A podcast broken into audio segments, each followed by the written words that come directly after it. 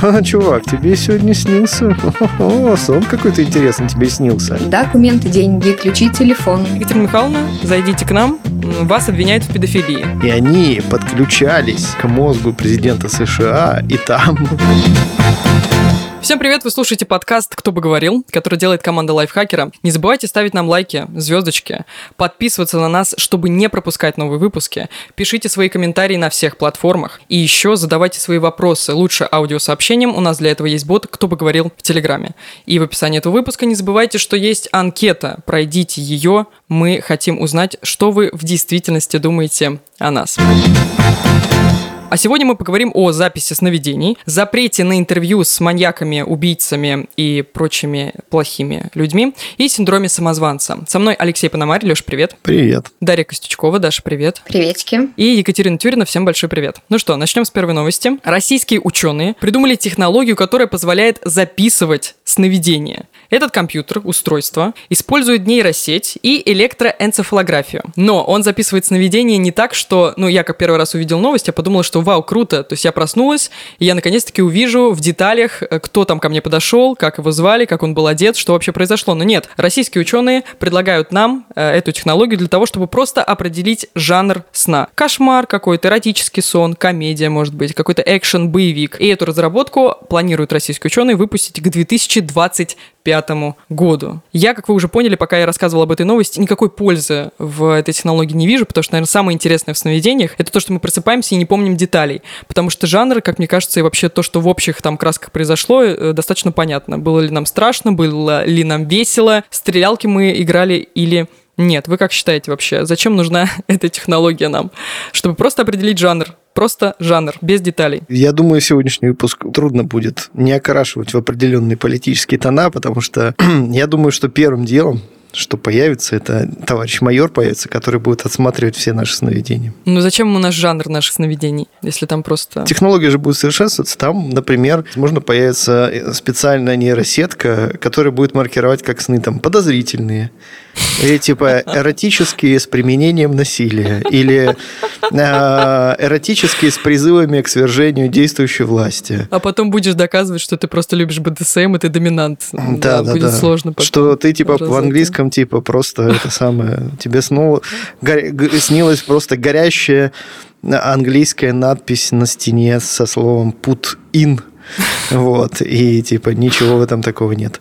Ну, блин, я не знаю, ну, честно говоря, выглядит в, в целом в, в духе британских ученых э, э, штука. Да, То есть я не против того, что ведутся какие-то разработки в эту сторону, да, в целом изучить человеческие мозги э, нам крайне полезно для понимания, чего у нас и как, как шарики и ролики вертятся. Вот. А все, что касается сна, это вообще такая большая терра инкогнита. Тем-то полезно, непонятно, зачем эта штука широкому кругу пользователей. Я пока не вижу никакого смысла в, в массовости такого устройства, да и в устройстве, которое просто тебе будет сообщать, что чувак, тебе сегодня снился, О, сон какой-то интересный тебе снился, но не очень понятно какой. Ну, ты сказал, что если бы, допустим, представить, что э, новая технология 2025 год, к 2030 уже детально есть расшифровка нашего сновидения. Ну, это нужно с точки зрения толкования снов. Вот э, вы толковали хоть раз, пользовались, пользовались Позвольте ли вы мне ворваться сониками? по поводу пользы. Давай. Я вот ждала, когда вы закончите. Не все люди могут рассказать, что им снилось даже по настроению. Есть люди, которые, например, нужно лежат в коме, и нужно отслеживать их мозговую деятельность. Или дети.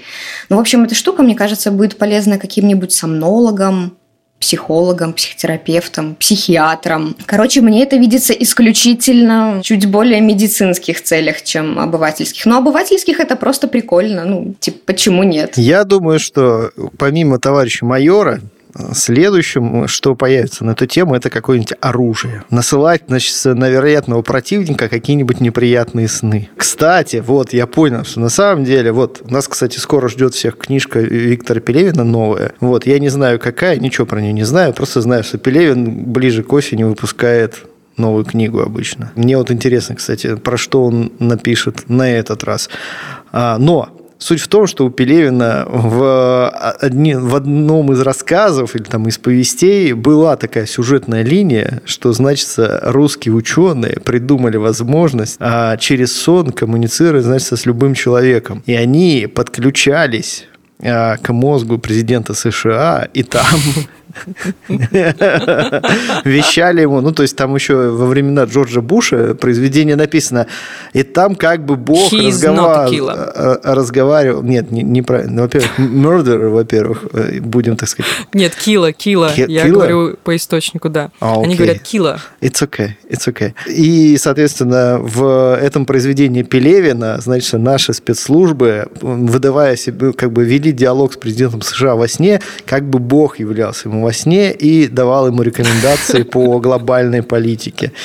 Вот. И мне кажется, что это в целом э, штука, которую, если наши спецслужбы, какое-нибудь наше собственное, не знаю, там подразделение а-ля Ультима Тули, так сказать, не, не занимается этим, я уверен, что я уверен, что кто кому-то рано или поздно эта идея придет в голову. Про толкование давайте вернемся. Вот, Даш, мне кажется, что ты тот человек, который толкуешь сновидения. Я ошибаюсь, нет? Ничего себе наброс. Мне сегодня приснилось. Буквально ну, Просто я помню, что Леша против всяких вот таких вещей, там, э, спиритизмы, какие-то Я не против, э, в целом, я не против, это просто... Ну, Скептически просто. Ну, типа... А я... по Даше видно, что она точно и гадает. Ну, я же не против русских народных Сто пудов. Так, ну Даш, э, как ты относишься к толкованию сновидений? Э, вообще толковала ли когда-то? Да прекрасно, отлично. Я каждое утро просыпаюсь. Я еще утром еще помню, что мне снилось. Я лезу в сонник, и там нет, ты правда сейчас не, не иронизируешь просто, чтобы понять? И там с такую интересную жизнь мне предрекают, Катя. Думаю, боже мой, если бы все было правдой. Нет, сейчас не иронизируешь, правда. А, ты читала когда-нибудь «Сонники»? Там же ничего да, не читала. понять. Тебе присла, приснилась лошадь, и чтобы понять, что тебе это значит, лошадь, ты, ты в жизни не разберешься, потому что там тебе и детей, и смерть, и новых родственников, и, и, и клад, и все, что тебе можно в этот сонник тебе подскажет. Согласна. Но, еще я... раз говорю, ага. сегодня мне приснилось, что я забыла поставить на зарядку второй телефон, на который я пишу звук. Я подорвалась в 5 утра, моментально побежала и смотрю, телефон действительно лежит не на зарядке. Вот видишь, это сон? Может, это телефон научился уже подключаться. Это, кстати, О, очень интересно. Вот по поводу толкований. Ты говоришь, что там общие какие-то данные. Я когда-то, когда мне что-то снилось, всегда заходила в сонники и смотрела, что значит там слон там с копытами, что значит свинья, бегущая по лесу и так далее. Мало что мне это давало, но было интересно всегда.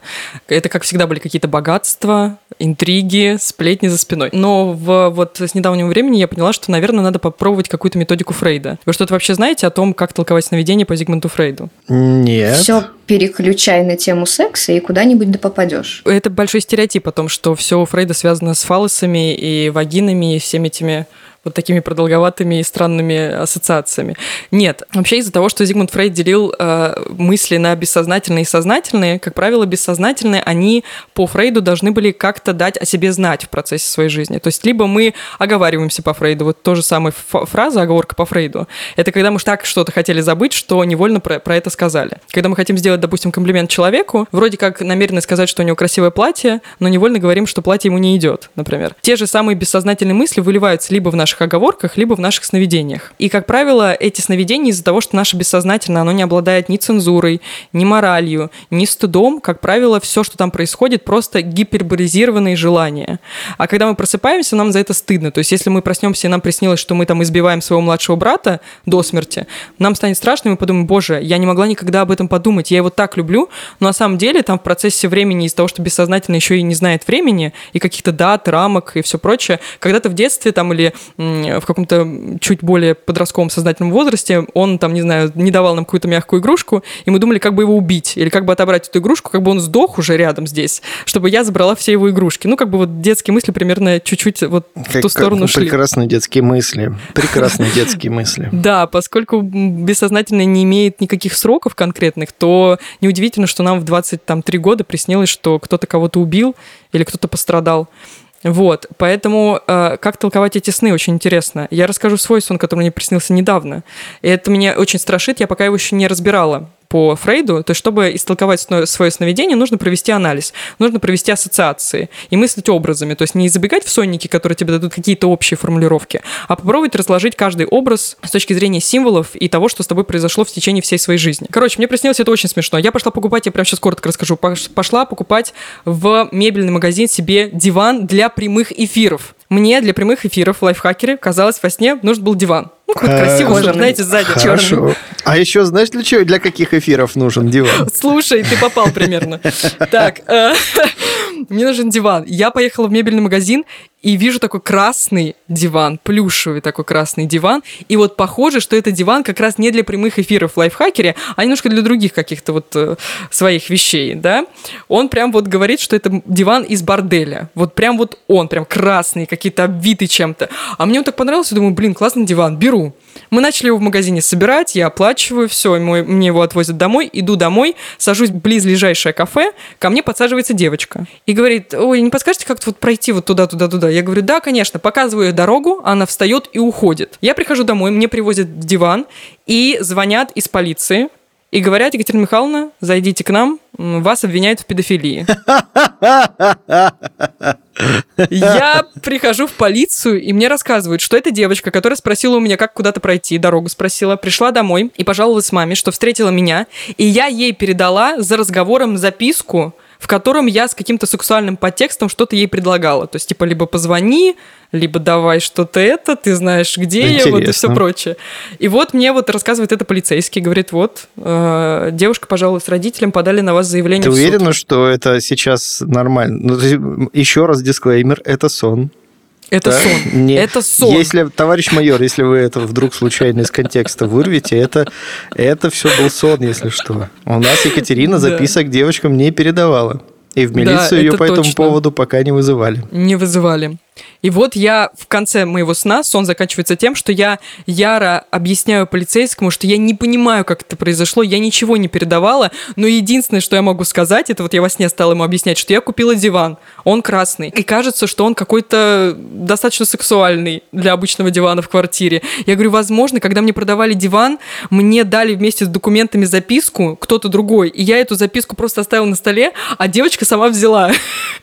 Я не знаю, чем это закончилось, потому что я проснулась, не то чтобы это был кошмар, но я такая, так, ну и все, что я помнила, что меня обвинили в педофилии, и непонятно, чем это кончилось. Вот такой сон. И казалось бы, с чем это можно объяснить? Как это понять? Узнаете в следующем выпуске подкаста, когда я разложу этот сон на Да, ассоциации. ну, блин, я не знаю, я не специалист по э, таким вещам, да, А, но я не уверен, что даже специалисты могут... Ну, блин, вообще вся же эта тема с толкованием снов даже на научном уровне, ну, насколько это можно назвать научным уровнем, она крайне мутная.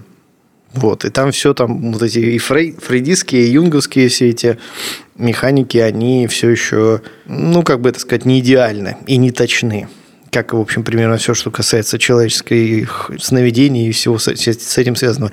Вот, а по поводу толкования снов, я напомню, на лайфхакере есть прекрасный совершенно гороскоп для всех знаков зодиака вот, который сделан по-научному, между прочим, по-научному. Он сделан по методу Бертрама Форера. Вот, я всячески советую вам найти его у нас на сайте и м, пройти и получать каждый день совершенно точный гороскоп, который будет... э, Там есть еще дисклеймер, который объясняет всю суть научного метода и почему этот гороскоп является самым точным. Так что в целом толкование снов находится примерно в этой же области. Для тех, кто не в курсе, э, метод Бертрама Ну, еще и Форера, Барнум. Форера. Барнума-Бернарда Ба- ба- Форера, бар- да? Да, да, да. Барнума. Да. Там Мгм. суть в том, что Бертрам Форер в 1948 году провел эксперимент, где показал, что человек готов поверить практически любому предсказанию. Если он уверен, что это типа его личное предсказание, и оно обещает, что ну, может получить что-то хорошее. По этому принципу на самом деле составляются все гороскопы. То есть, если написать какие-то максимально общие фразы с неким позитивным уклоном, ну, то есть сказать, что, например, э, сегодня вы встретите э, прекрасного Свою любовь, незнакомца, например, да, или незнакомку, там просто вот. Человек сам достроит в своей голове окружающую ситуацию до того, чтобы считать этот гороскоп правдивым.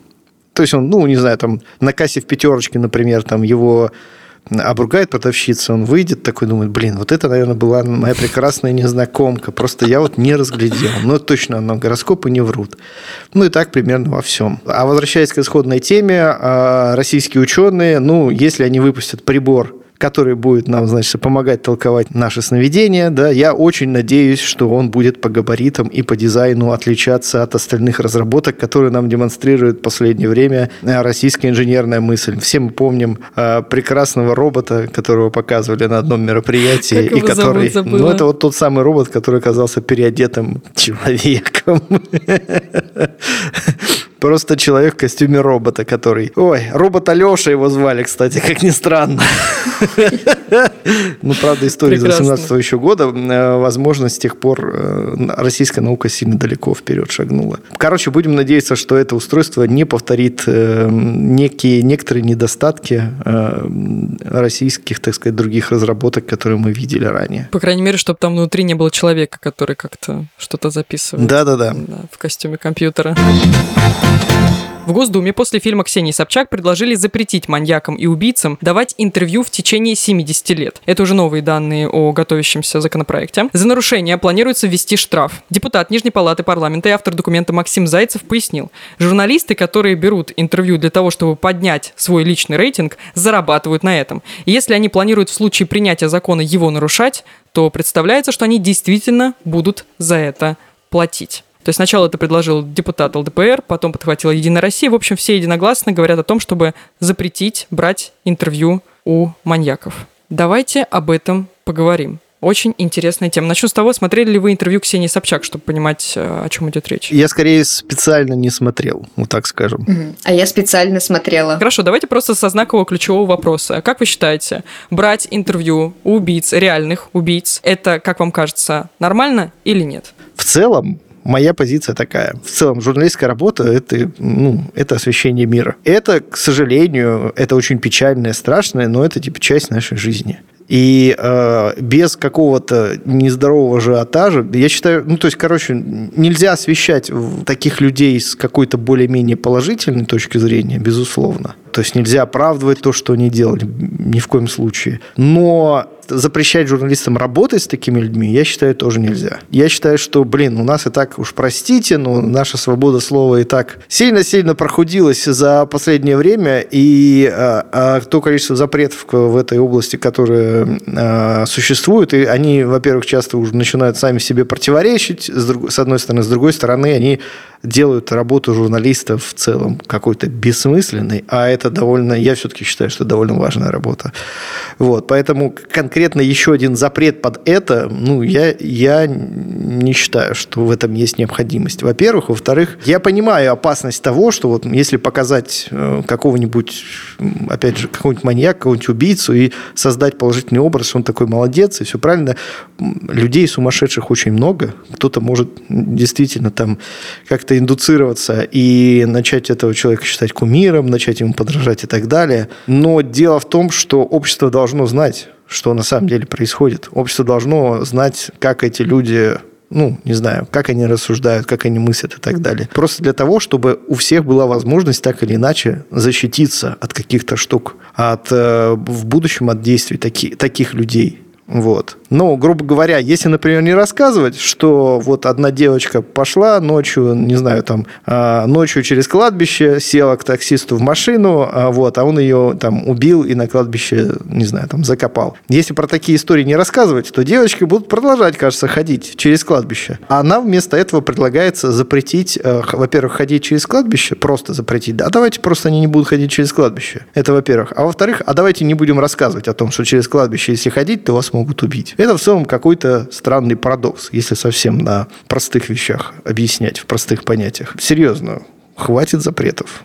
А, а товарищи депутаты, а, остановитесь, пожалуйста. Будет прекрасно, если они прямо сейчас слушают наш подкаст. И остановятся. Люди мира, на минуту встаньте. Есть, кстати, замечательная книга «Тихое место» называется. Вот, как ловят маньяка в России. Я все, правда, никак не доберусь ее Это читать. Саша Сулим? Да, да, Саша Сулим написала, и она написала ее как раз, в том числе используя материалы там э, личной встречи там с этим ангарским mm. маньяком, вот, и личных разговоров. Она, кстати, тоже высказалась по поводу интервью со скопинским маньяком, тоже в целом, но она в целом, мне кажется, довольно нейтрально высказалась. Вот, но история в том, что она специально договорилась с руководством места заключения, где этот товарищ сидел, ангарский этот маньяк, и довольно много времени там с ним провела, то есть, ну, в смысле, там довольно длинное интервью было, вот, причем он, э, как бы, да, он требовал деньги с нее даже в какой-то момент, как она говорит, и она ему ничего в итоге не заплатила, и он все равно согласился. Да, по поводу вот э, того, что ты сказал, когда э, там подростки или люди сумасшедшие или склонные к тому, чтобы, ну, склонные к насилию,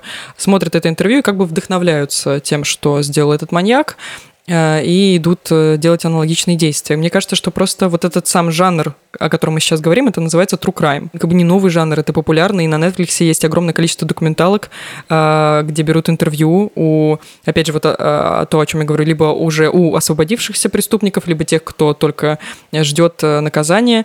И есть колоссальное количество художественных произведений, у которых можно было бы взять такой же пример, где просто маньяков и убийц играют актеры. И я не понимаю, почему здесь есть риск того, что люди вдохновятся, а, допустим, в фильмах, а, в книгах или еще где-то нет такого риска. Вот тоже момент. Это вопрос времени. Если, нач... опять же, если, соответственно, начать идти по этому пути, то э, рано или поздно мы придем к тому, что Блин, ну мы же не берем интервью маньяков и убийц, значит, не должно быть их и в кино. И литературу, пожалуйста, тоже. И вообще. И вот картина, вы знаете, вот картина, вот там на картине, кажется, маньяк изображен. Давайте-ка мы картину тоже куда-нибудь в запаснике, пожалуйста, или просто не будем ее показывать. Это все, ну, блин, ну, серьезно, это все какой-то бесконечная, бесконечная кроличья нора, в которую очень легко упасть и очень трудно остановиться. Я полностью согласна. И Ксения Собчак, э, после того, как на нее полился шквал негатива в связи с этим интервью, ну, вообще Ксения Собчак в целом неоднозначная личность, чуть попозже об этом поговорим, но она написала в посте в Инстаграме, про, ну, комментируя вот эту ситуацию, она написала, это наше право как журналистов исследовать границы добра и зла. Нельзя понять природу зла, если не заходить на его территорию. Я абсолютно точно с этим согласна. Я, в принципе, солидарна и согласна с тем, что сказал ты до этого. Вот у меня есть еще пара дополнений, но вот мне интересно, Даш, у тебя вообще какое мнение по поводу интервью с маньяками и убийцами? А, я бы ни в коем случае не хотела, чтобы этот запрет был, потому что нельзя запретить интервью, ну, мне так кажется, нельзя запрещать интервью, но журналист 35 раз должен подумать, как он будет в итоге подавать это интервью, что в итоге останется, какой образ останется у зрителя – то есть ты можешь брать интервью и спрашивать человека о чем угодно, но в эфир же все не пойдет, правильно. Но я так понимаю, что этот запрет как раз э, больше за то, чтобы денег не платить за такие интервью именно маньякам. Ну, то есть именно это стригерило этот запрет за то, что они требуют денег, это получается, что в смысле спонсирование какое-то, в общем, это тоже не круто. Но на самом деле интервью Собчак, я вчера очень долго думала, в чем же его смысл на самом-то деле, потому что он абсолютно не очевиден что она хотела сказать, э, что она хотела донести мне, что я должна была понять после этого интервью. Это абсолютно не было мне понятно до того, как я не прочитала ее собственное объяснение.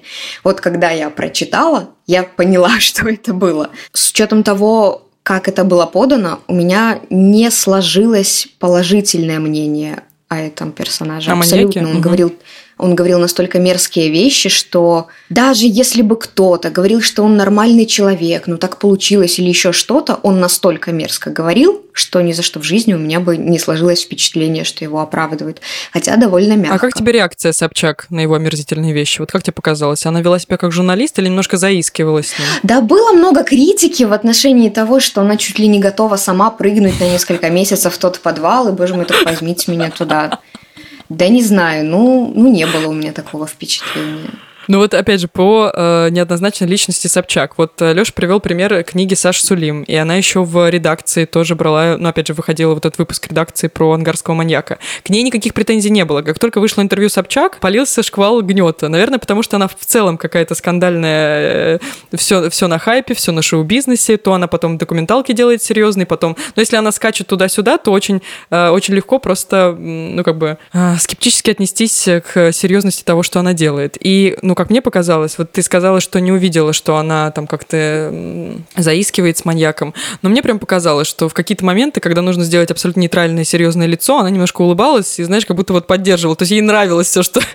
в какой-то момент мне казалось, что ей в какие-то моменты ей нравилось то, что он рассказывает. Это так интересно, что, э, что нельзя это а эмоционально... ты это по лицу поняла или как? Или ну что? да, по физиогномике, по мимике, ну, да, да. блин, не знаю, мне кажется... Хотя, может быть, это была какая-то, да, защитная реакция того, что лучше улыбнуться, а внутри она думала, боже, какой, какая Может, жесть это наоборот реакция от, отвращения была. Ну, то есть вот по лицу я бы тоже не был бы так. Собчак не была там какой-то очень серьезной, возможно, и правда. Единственное, что мне до конца непонятно, это почему настолько тонким шлейфом шел весь ее посыл. В общем, суть была в том, что она хотела показать обычного человека, о том, что этот маньяк, он, он не зверь, он не какой-то да, мерз... не омерзительный, он... Но он же зверь он, ну, при этом. ну, понимаешь, а, прикол. Ну, он, он создает впечатление обычного человека, ее суть была в том, чтобы показать, что зло, оно обыкновенное. Это не какой-то с заточенными клыками чувак. Это не такой, что у него красные глаза, и он весь пышет ненавистью.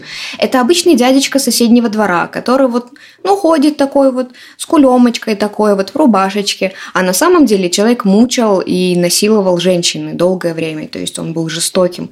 Это смысл был в том, чтобы показать, как она говорила, зло обыкновенное – его не всегда легко узнать, если оно будет да, по соседству. Да, да. Вот в чем польза, кстати, да. Вот, суть была именно в том. Но она настолько тонким шлейфом шла, эта суть, что действительно мне кажется, что стоило намного прямее и однозначнее об этом говорить. Потому что далеко не все, посмотрев, полезут что-то читать, узнавать или еще что-то больше скажут, что мы только что узнали. Документальные фильмы часто делают всякие подробности или инсценировки, как это, ну, э, по ролям да, проигрывают, да, как это было. Ролевые постановки. Здесь этого не было. Ну, показали вход в, в этот гараж. То есть такого не было. То есть она немножечко просмаковала какие-то э, детали, которые он ей рассказывал с большим удовольствием. Но еще раз говорю, говорю глобально, я не сразу поняла, в чем суть была этого интервью. Mm. Мне кажется, единственная его проблема, ну, может быть, не единственная, окей, но вот одна из проблем Почему на нее в том числе накинулись хейтеры? Именно потому, что не совсем понятно было, что мы только что посмотрели и зачем это нужно. Если бы это было прямее, прямее, мне кажется, и реакции в ее сторону тоже было бы меньше. Ну, может, она, видишь, хотела сделать опору на объективность, чтобы не делать вообще никаких выводов и просто как бы оставить решение за людьми. Типа, плохо это, как он выглядит. А можно ли так поступать? Вот... Э, а вот это объективная журналистика так работает. Ну, в смысле? Просто оставлять, э, делать вывод э, зрителю и слушателю. Знаешь, есть объективная журналистика, когда ты подаешь новости, да, ты просто говоришь о том, что случился такой факт. Это авторская журналистика. И человек с характером, с позицией, с мнением. И здесь, как нигде, она может показать свое отношение. Каким Могла, но не захотела, очевидно. Почему вопрос? В этом суть. Открытым. Да. И да. личности интервьюера в том числе. По поводу пользы этого интервью. Я думаю, самое обсуждаемое в завершении этой темы скажу, что самый обсуждаемый момент этого интервью и самый ужасный момент интервью был в том, что э, Мохов, э, так звали насильника, фамилия, э, в какой-то момент просто там... Ну, зовут до сих пор. Спасибо, я просто... Как это еще зовут?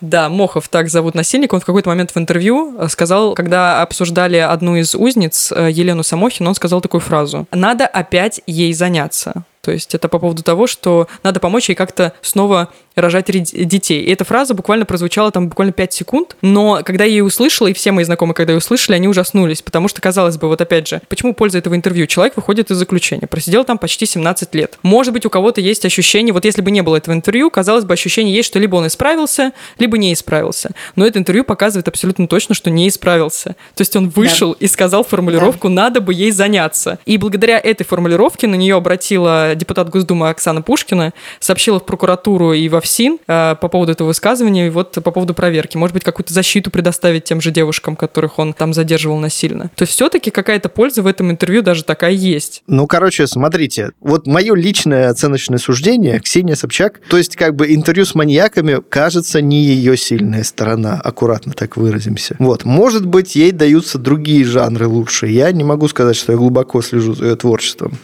Вот, но э, здесь, кажется, что-то, правда, пошло не так и общество среагировало. Нужно ли на основании того, что один человек плохо сделал свою работу, собственно, ставить вето на, на целую профессию, какие-то новые ограничения накладывать. Что за фигня? Ну, в целом, да, но стоит ли говорить действительно, что это было сделано супер плохо? Нет. Ну, кстати, я еще нашла два интересных примера. BBC писала о том, что были случаи, когда документальные фильмы и сериалы в жанре true crime влияли на дальнейшую судьбу героев. Например, автором фильма «Тонкая голубая линия» про осужденного за убийство американца э, Рэндала Дейла Адамса удалось в процессе съемок, я так понимаю, что удалось доказать, что его посадили в тюрьму по ложному обвинению. Дело было пересмотрено, и через год mm-hmm. э, человека невиновного выпустили. Есть и обратный пример, когда документальный сериал HBO тайны миллиардера, помог полиции арестовать, наоборот, убийцу троих людей. То есть э, писали с ним интервью, а, я так понимаю, что его тогда интервьюировали не как подозреваемого еще. И в какой-то момент он а, вышел в туалет и забыл, угу. что на нем включенный микрофон. Mm. И он вышел, и, и что-то там, в общем, он еще говорил до этого, и потом такой, я их всех убил. И Прекрасная это, история. Это вошло, да, в фильм, и когда транслировали финальную серию этого сериала, его арестовали. Ну, то есть, все-таки такая работа наверняка должна быть. Главный итог, не надо ничего запрещать, никакие интервью. Пусть будет, мы уже в, до этого обсудили, в этом есть колоссальная польза. И это должно быть. Давайте перейдем к теме сегодняшнего подкаста. Синдром самозванца. Знаете, что это такое? Уверена, что знаете. Но я еще раз напомню вам и нашим слушателям. Некоторые люди убеждены в том, что они не заслуживают того, чего достигли. Не заслуживают быть успешными. Вообще вот все их достижения, кажется, относятся ко всем своим достижениям скептически, находятся в постоянном страхе, что, может быть, их когда-то разоблачат, поймут, что они глупые, поймут, поймут, что они некомпетентные. И давайте сегодня поговорим. Вот то, о чем я сейчас сказал, называется синдромом самозванца. Это психологическое явление. Давайте о нем сегодня поговорим. И начнем с того, Страдали ли вы когда-то синдромом самозванца? То есть ощущали, что, может быть, вы сейчас не заслуживаете того, что есть у вас? Сейчас мне нужно сказать, меня зовут Даша, и я страдала синдромом самозванца, и вы мне похлопаете. Наверное, нет. Наверное, давай с точки зрения, если ты страдала, то ты можешь рассказать, э, как страдаешь ли ты до сих пор, или как ты с этим справилась, может быть? Если не страдала, то следующий, то вопрос переадресуем Лёше. А, когда я готовилась, я нашла потрясающую фразу о том, что синдром у всех один, а самозванцы разные. То есть он как бы э, у каждого человека по-разному проявляется. Возможно, может быть, когда-то у меня было что-то похожее, похожие мысли, но я не чувствовала себя, что меня разоблачат. У меня такого не было, нет. Угу.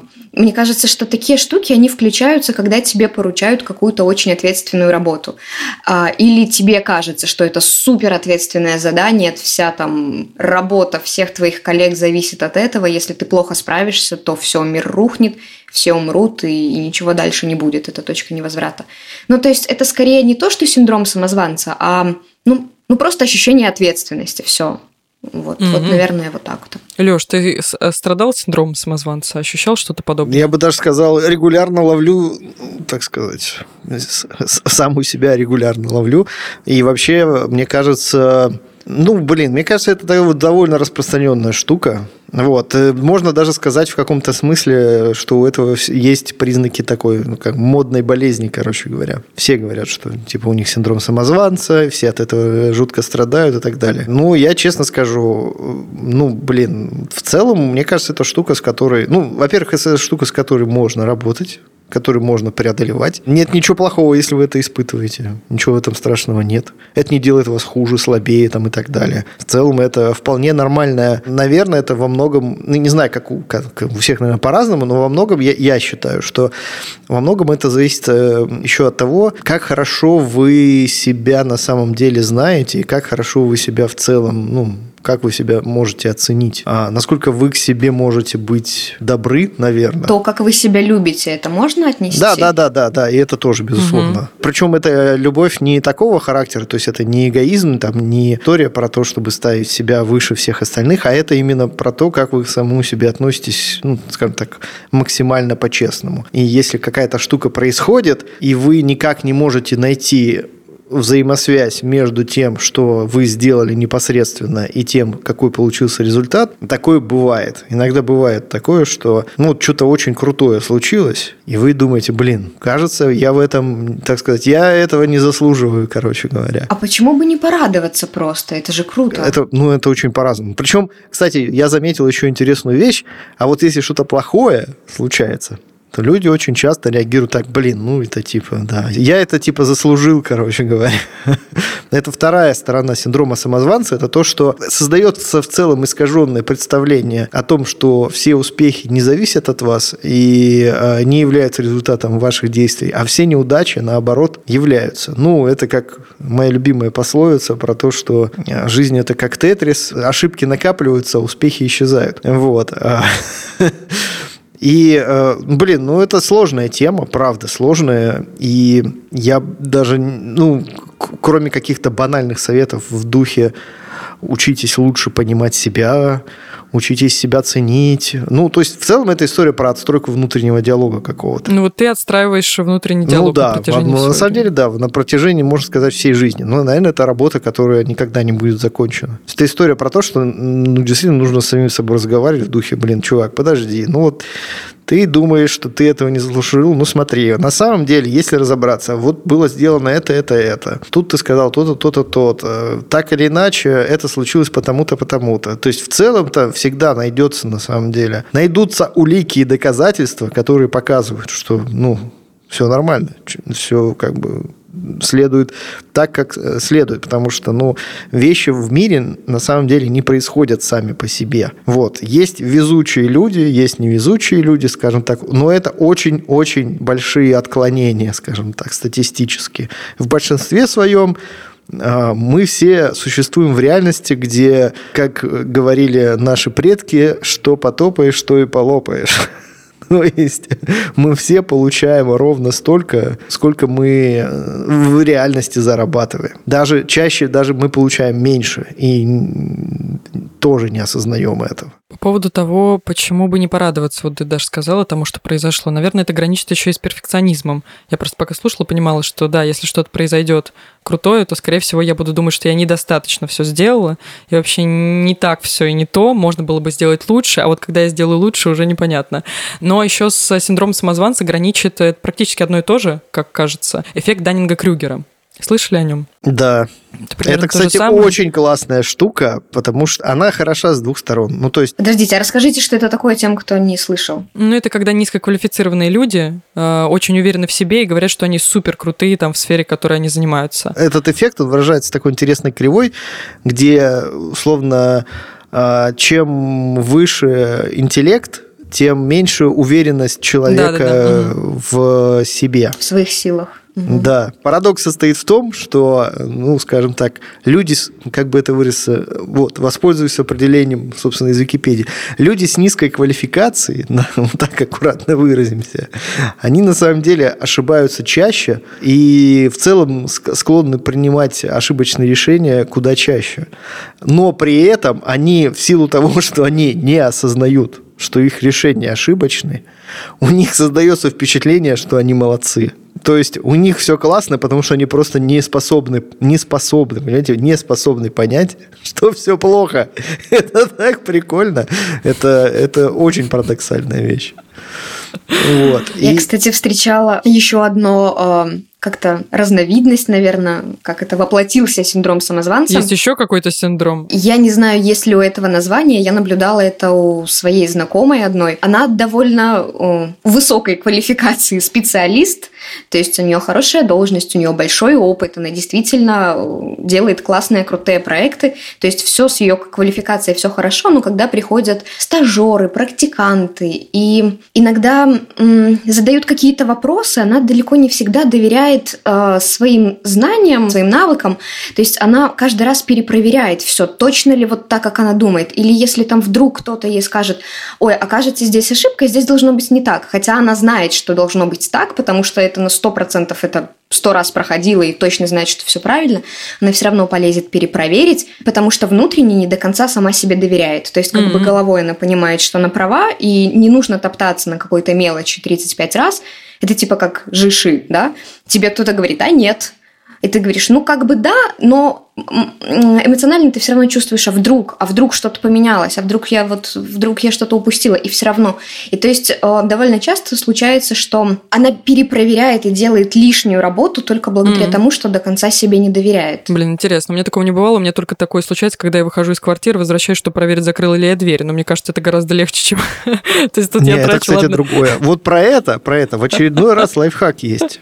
У меня есть такая же проблема, да, то есть я тоже постоянно прихожу, ну, особенно когда в поездке. Поездки это же стресс, то есть ты сейчас уезжаешь, и если, ты, если что случится, ты не можешь быстро вернуться, а вдруг открыта дверь, а вдруг не выключен утюг. На iHackerе в свое время была статья, которая действительно помогла, ну, в общем-то, решить эту проблему. А, есть такой метод у японских э, железнодорожных рабочих, между прочим, подсмотрен. Когда что-то делаешь, показываешь на это пальцем и говоришь вслух. Ну, типа, утюг выключен, дверь закрыта.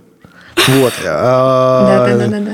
Как это работает? Когда у тебя возникает сомнение, сделал ты или нет, у тебя есть как бы шпаргалка. Ты вспоминаешь, ты пальцем показал, слово mm-hmm. сказал, и это как бы дополнительная уверенность в том, что все ок. Это, блин, это, кстати, это, да. это смешно, но это, это чертовски, это так, это так облегчает жизнь, ребята, вы не поверите просто. После этого ну, просто я стал намного более уверен, когда во всяких штуках, когда вот, опять же, вот в домашних делах прям стопроцентно отлично работает. А если не в домашних делах, это к врачу пошла, выходя из э, кабинета, к врачу сходила и закрыла дверь. Подумаешь, что я сумасшедшая. Ну, я не знаю, чаще всего, чаще всего посещение врача – это такой опыт, который трудно запоминающийся. Да, трудно забыть в целом. Ну да, да, а, согласна. Есть классная штука, если кто-то там забывает, э, уходя из дома, там ключи, телефон, документы. Не помню, у кого была классная песня. У нее очень часто повторяющиеся припевы, там документы, деньги, ключи, телефон. И вот так вот вот. И разные истории в куплетах, как э, что происходит с человеком, когда он забывает это. И ты просто э, перед выходом так напиваешь себе эту песенку, оп, проверил по карманам все отлично, все на месте, супер, дверь закрыл и пошел. Все на булочке с кунжутом, только так. Я просто хочу понять, есть какой-то исполнитель у этой песни, документы, деньги, ключи, телефон. Возможно, так появилось, э, собственно, название фильма «Карты, деньги, два ствола». Просто Гай Ричи из дома Человек выходил и такой, так, так, все, все взял, все отлично, можно идти. Я нашла. Зовут рэпер Растаман Раскар. Если что, 2013 год, сингл ДДКТ называется. Документы, деньги, ключи, телефон. Все, нашли. Отлично. Послушаем. Ладно, коротко возвращаясь к нашей теме, мы все-таки говорили о синдроме самозванца, немного не о том, как не забывать э, ключи и не забывать закрыть дверь. А на лайфхакере есть прекрасный материал, проект один на один. Его написала, как бы поучаствовала в написании истории своей собственной Оля Полищук. Это коуч специалист по саморазвитию, коуч, бизнес-тренер. Это девушка, которая э, приходила к нам поучаствовать в подкасте «Подорожник». Кто еще не слушал, послушайте. Это самый первый эпизод «Как мотивировать себя и добиваться целей». И вот э, есть проект «Один на один». Мы прикрепим ссылку в описании о том, как Оля справлялась с синдромом самозванца. Если коротко о том, как она справлялась, она говорила, что у нее связан был синдром самозванца в том, что она э, какое-то количество времени занималась, это, кстати, очень идеально сейчас подходит к нашему вопросу от слушателя следующему. Она какое-то время занималась одной деятельностью, а, медиаобразованием, и потом решила стать коучем в, своей, в своем деле, но не знала, как об этом заявить. То есть ей казалось, что она недостаточно, ну и понятное дело, она только начинает, у нее нет никаких навыков, она недостаточно компетентна. И вот если она, допустим, сделает какой-то пост в социальных сетях и скажет, ребят, я теперь занимаюсь коучингом, обращайтесь и все прочее, то, скорее всего, ей казалось, казалось, что а, кто-то будет писать негативные комментарии, никто к ней не придет, она еще мало об этом знает. Ну и вот она предлагает несколько вариантов того, как э, это в себе побороть и решить эту проблему. Во-первых, точно написать пост, просто сделать какой-то первый шаг. И второе, это можно просто честно признаться там же в посте в Инстаграме, что всем привет, ребята, я становлюсь коучем, но я пока мало чего знаю и буду учиться в процессе, то есть признаться в своей некомпетентности. Ты знаешь, у меня просто есть особое отношение, очень нежное к коучам, да? И в целом то, что ты сейчас описала ситуацию, то есть я становлюсь коучем, но ничего про это не знаю, это в целом кажется абсолютно стандартная история. Именно так и становятся коучами, ребята. Сначала, значит, вы ничего не знаете, а потом становитесь коучем. И все равно ничего не знаете. Ну ничего, ладно, Просто мало что продолжаете знаю, учить людей. Только начинаю, я, ладно, переговорю немножко. Ну и второй не, совет... Не-не-не, все, все, все отлично, отлично, я считаю, прям Лучше не скажешь. Второй совет связан с остановками. То есть, как правило, то, что, ну, как она сказала, то есть то, что даже по поводу знаний. То есть э, обычно там наши родители, ну, не наши, допустим, чьи-то родители говорили, что вот ты мало чего знаешь, зачем ты туда лезешь? Вот. И у Оли была такая же проблема, и она сказала, что вот главное разобраться со своими установками, кем они были навязанными, и понять, что э, сейчас эти установки не играют для вас никакой роли, опять же. Потому что все можно узнать в процессе. Вот. А я, кстати, ничего плохого в том, чтобы как-то м, чувствовать себя недостаточно хорошим вообще по жизни ничего не вижу. Я как-то в одном из подкастов говорила, что я люблю чувствовать э, себя в стрессовых ситуациях, ощущать стресс. Вот так же я отношусь к тому, что происходит в моей жизни. Я очень люблю чувствовать себя, э, ну, как бы недостаточно хорошей. Такое вот признание вам на подумать.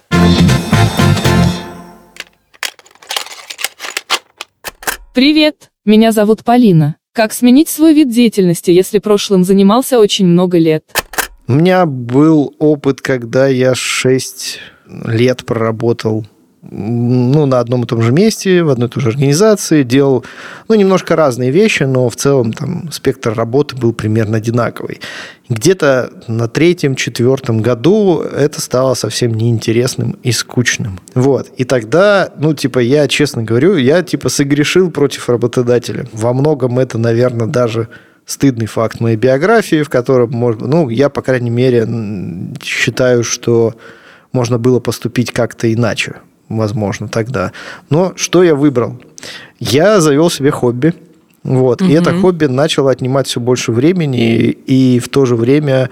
Ну, это было хобби, скажем так, на стыке с моими э, будущими профессиональными интересами. Вот. И я стал просто много-много изучать э, на тему там, всего, что связано с интернетами и так далее. Вот. И использовал для этого в том числе рабочие ресурсы, там рабочие интернеты, потому что домашнего тогда еще не было у меня. Тратил на это рабочее время в том числе. Правда, это не, не та вещь, которой я горжусь, но э, результат объективно стал такой, что в какой-то момент это самое хобби, собственно, и стало моей новой работой. Ну, мне для этого понадобилось так в фоновом режиме, неспешно, получаю удовольствие, делать всякие хом-проекты.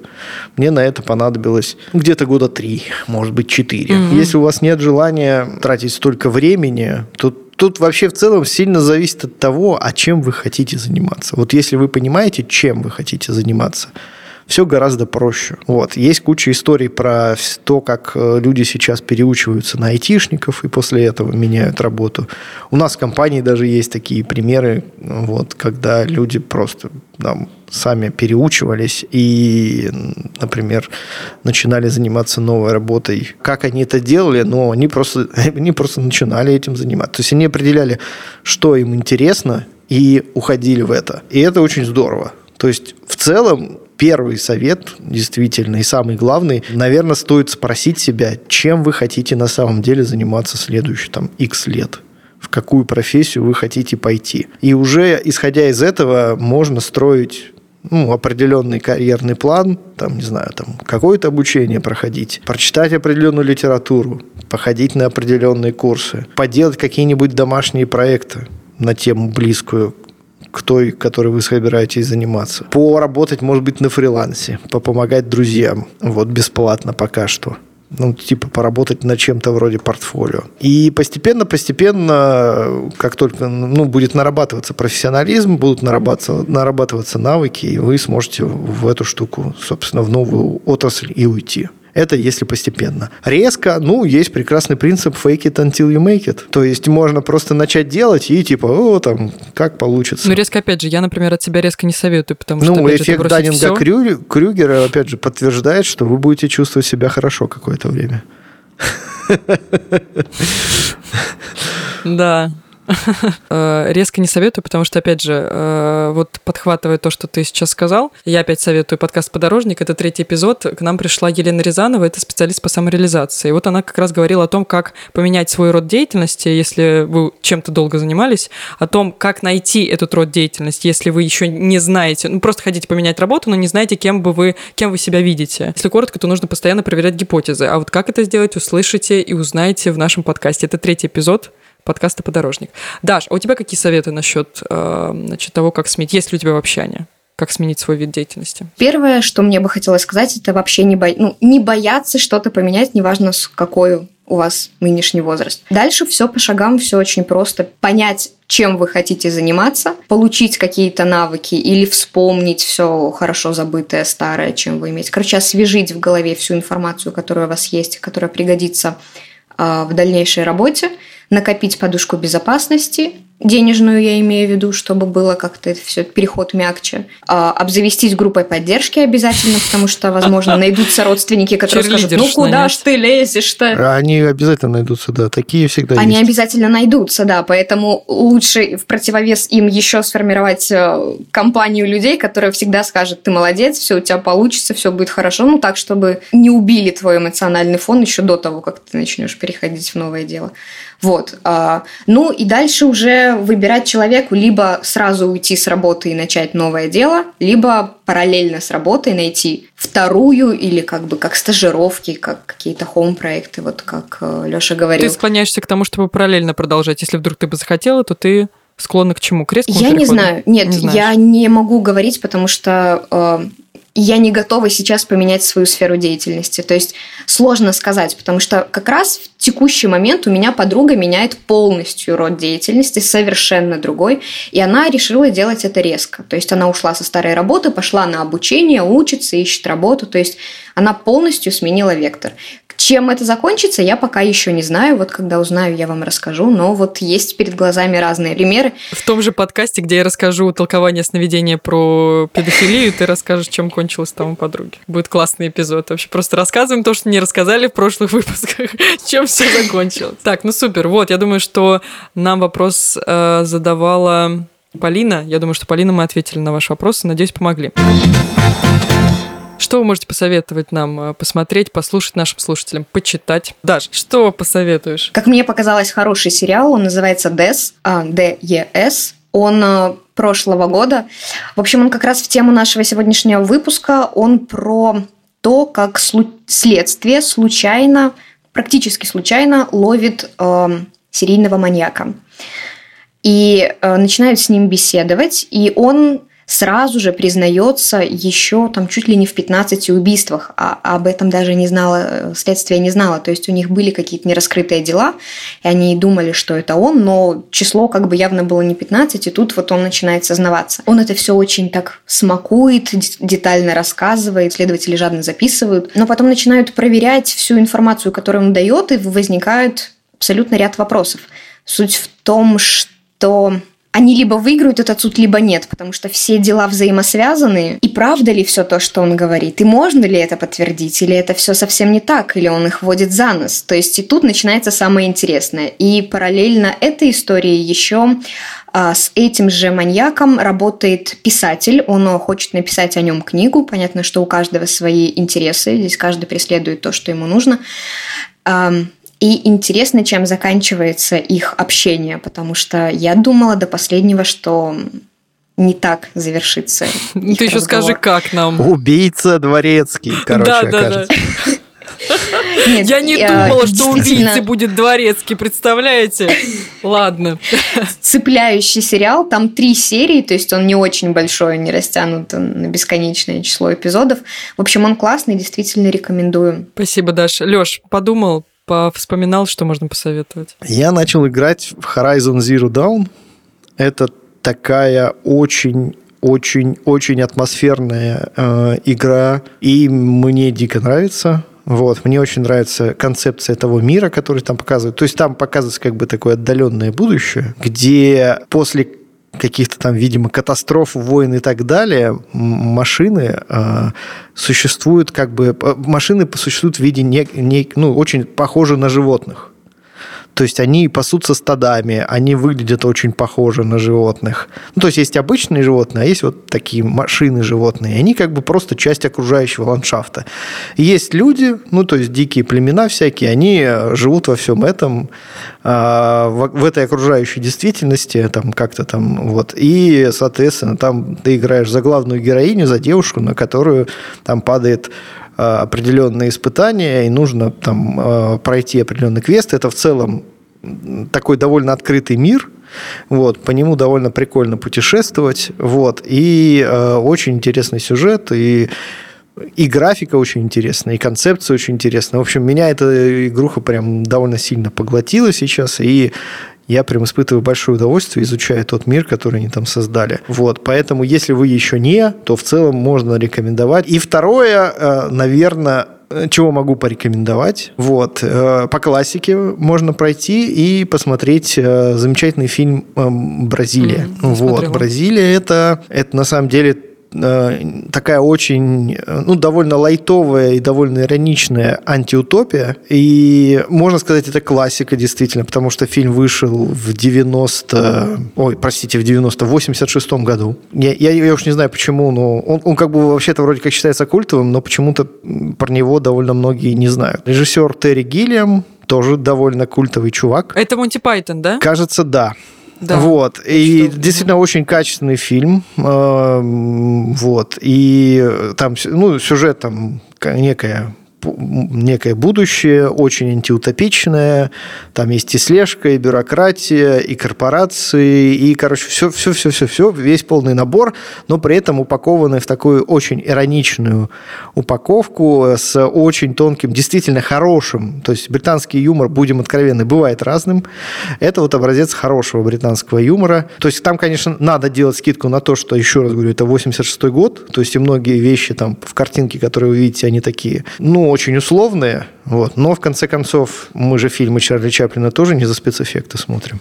Ну да, когда ты сказал про ироничный подтекст, я сразу подумала, ну, ты до этого рассказывал, я думала, так, что-то серьезное идет, не похоже, что Терри Гиллиам был бы, ну, в этом бы участвовал. А когда сказал про ироничный подтекст, сразу стало все на круги своя. Есть, кстати, интересный факт, я вот недавно про него случайно услышал, почему, собственно, даже зацепился у меня глаз за этот фильм. Когда Терри Гиллиам э, этот фильм, э, ну, там, в рамках такого предпрокатного турне, когда так еще делали, возил там, условно, по всему миру, почти в каждой стране. Ему после премьеры подходили люди и говорили, вы знаете, вот то, что вы показали, на самом деле, вот там часть таких вот порядков, которые у вас там описаны, они у нас есть. То есть практически в каждой, вот, если не в каждой. Поэтому, ну, говорит о многом, короче говоря. Спасибо, Леш, за совет. Так, ну и я завершу нашу традиционную рубрику своим советом.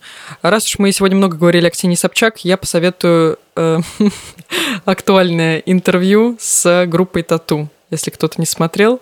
А, значит, почему я его стала его смотреть? Я думаю, может быть, кто-то видел, в Инстаграме завершился отрывок э, интервью, самый первый. Собчак молодец, потому что поставила его в самом начале. Для тех, кто не хочет смотреть, в принципе, про историю создания группы, можно просто посмотреть Про начало. закон Димы Яковлева отрывок? Да, завершился отрывок. Если кто-то не знает, экс-солистка группы Тату а, Юлия Волкова, она подала документы на отборочный этап в праймерис от «Единой России», а, значит, в Госдуму от Ивановской области. Она не прошла, это уже стало известно, но на момент интервью не было известно, пройдет она или нет.